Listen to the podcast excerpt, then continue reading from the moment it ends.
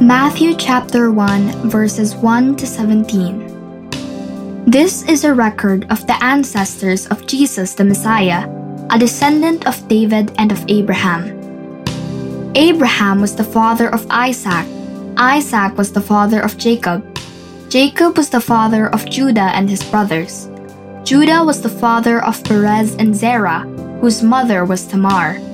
Perez was the father of Hezron. Hezron was the father of Ram. Ram was the father of Aminadab. Aminadab was the father of Nahshon. Nahshon was the father of Salmon. Salmon was the father of Boaz, whose mother was Rahab. Boaz was the father of Obed, whose mother was Ruth. Obed was the father of Jesse. Jesse was the father of King David. David was the father of Solomon, whose mother was Bathsheba, the widow of Uriah. Solomon was the father of Rehoboam. Rehoboam was the father of Abijah. Abijah was the father of Asa. Asa was the father of Jehoshaphat. Jehoshaphat was the father of Jehoram. Jehoram was the father of Uzziah. Uzziah was the father of Jotham. Jotham was the father of Ahaz. Ahaz was the father of Hezekiah. Hezekiah was the father of Manasseh. Manasseh was the father of Amon. Amon was the father of Josiah. Josiah was the father of Jehoiakim and his brothers born at the time of the exile to Babylon. After the Babylonian exile, Jehoiakim was the father of Shealtiel. Shealtiel was the father of Zerubbabel. Zerubbabel was the father of Abiud. Abiud was the father of Eliakim. Eliakim was the father of Azar. Azar was the father of Zadok.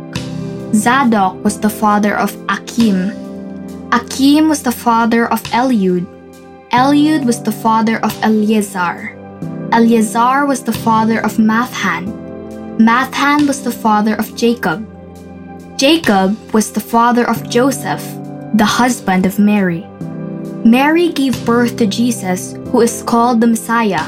All those listed above include 14 generations from Abraham to David, 14 from David to the Babylonian exile, and 14 from the Babylonian exile to the Messiah.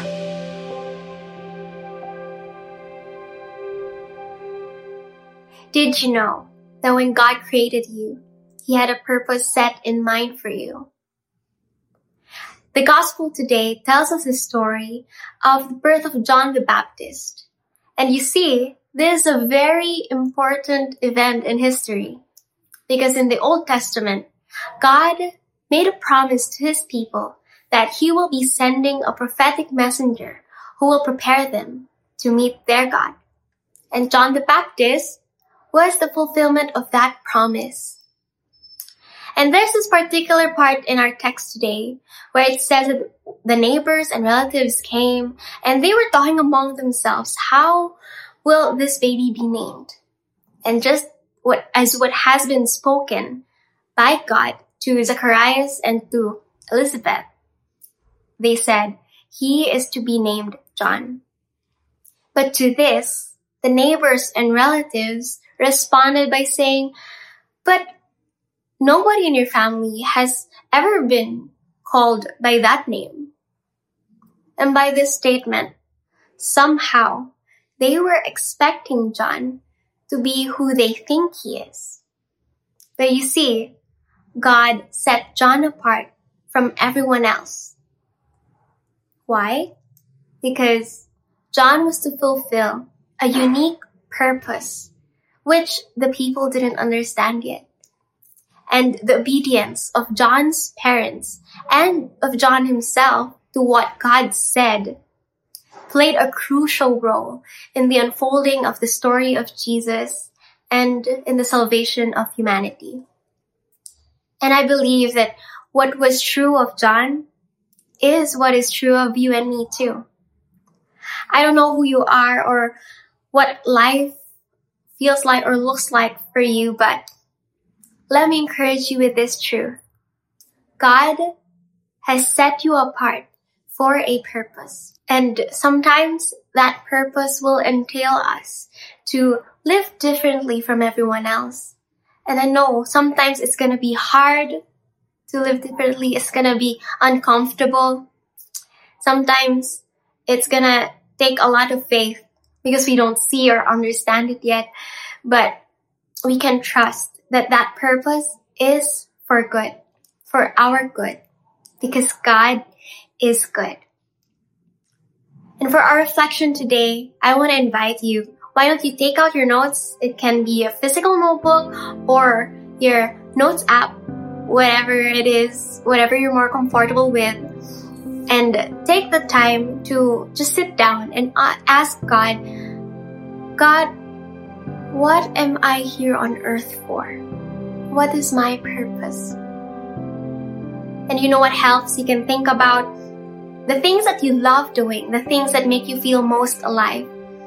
Because so often, and by the grace of God, it is what we love doing. It is what makes us feel most alive, where we can find our purpose in. And with that, let's just continue this reflection as we pray together. Together, let's remember that God is here. In the name of the Father, and of the Son, and of the Holy Spirit. Amen. Thank you, God, that you have created us for a purpose, that we are not here by accident. And we ask that you give us the courage to say yes to you and to say yes to living differently from everyone else.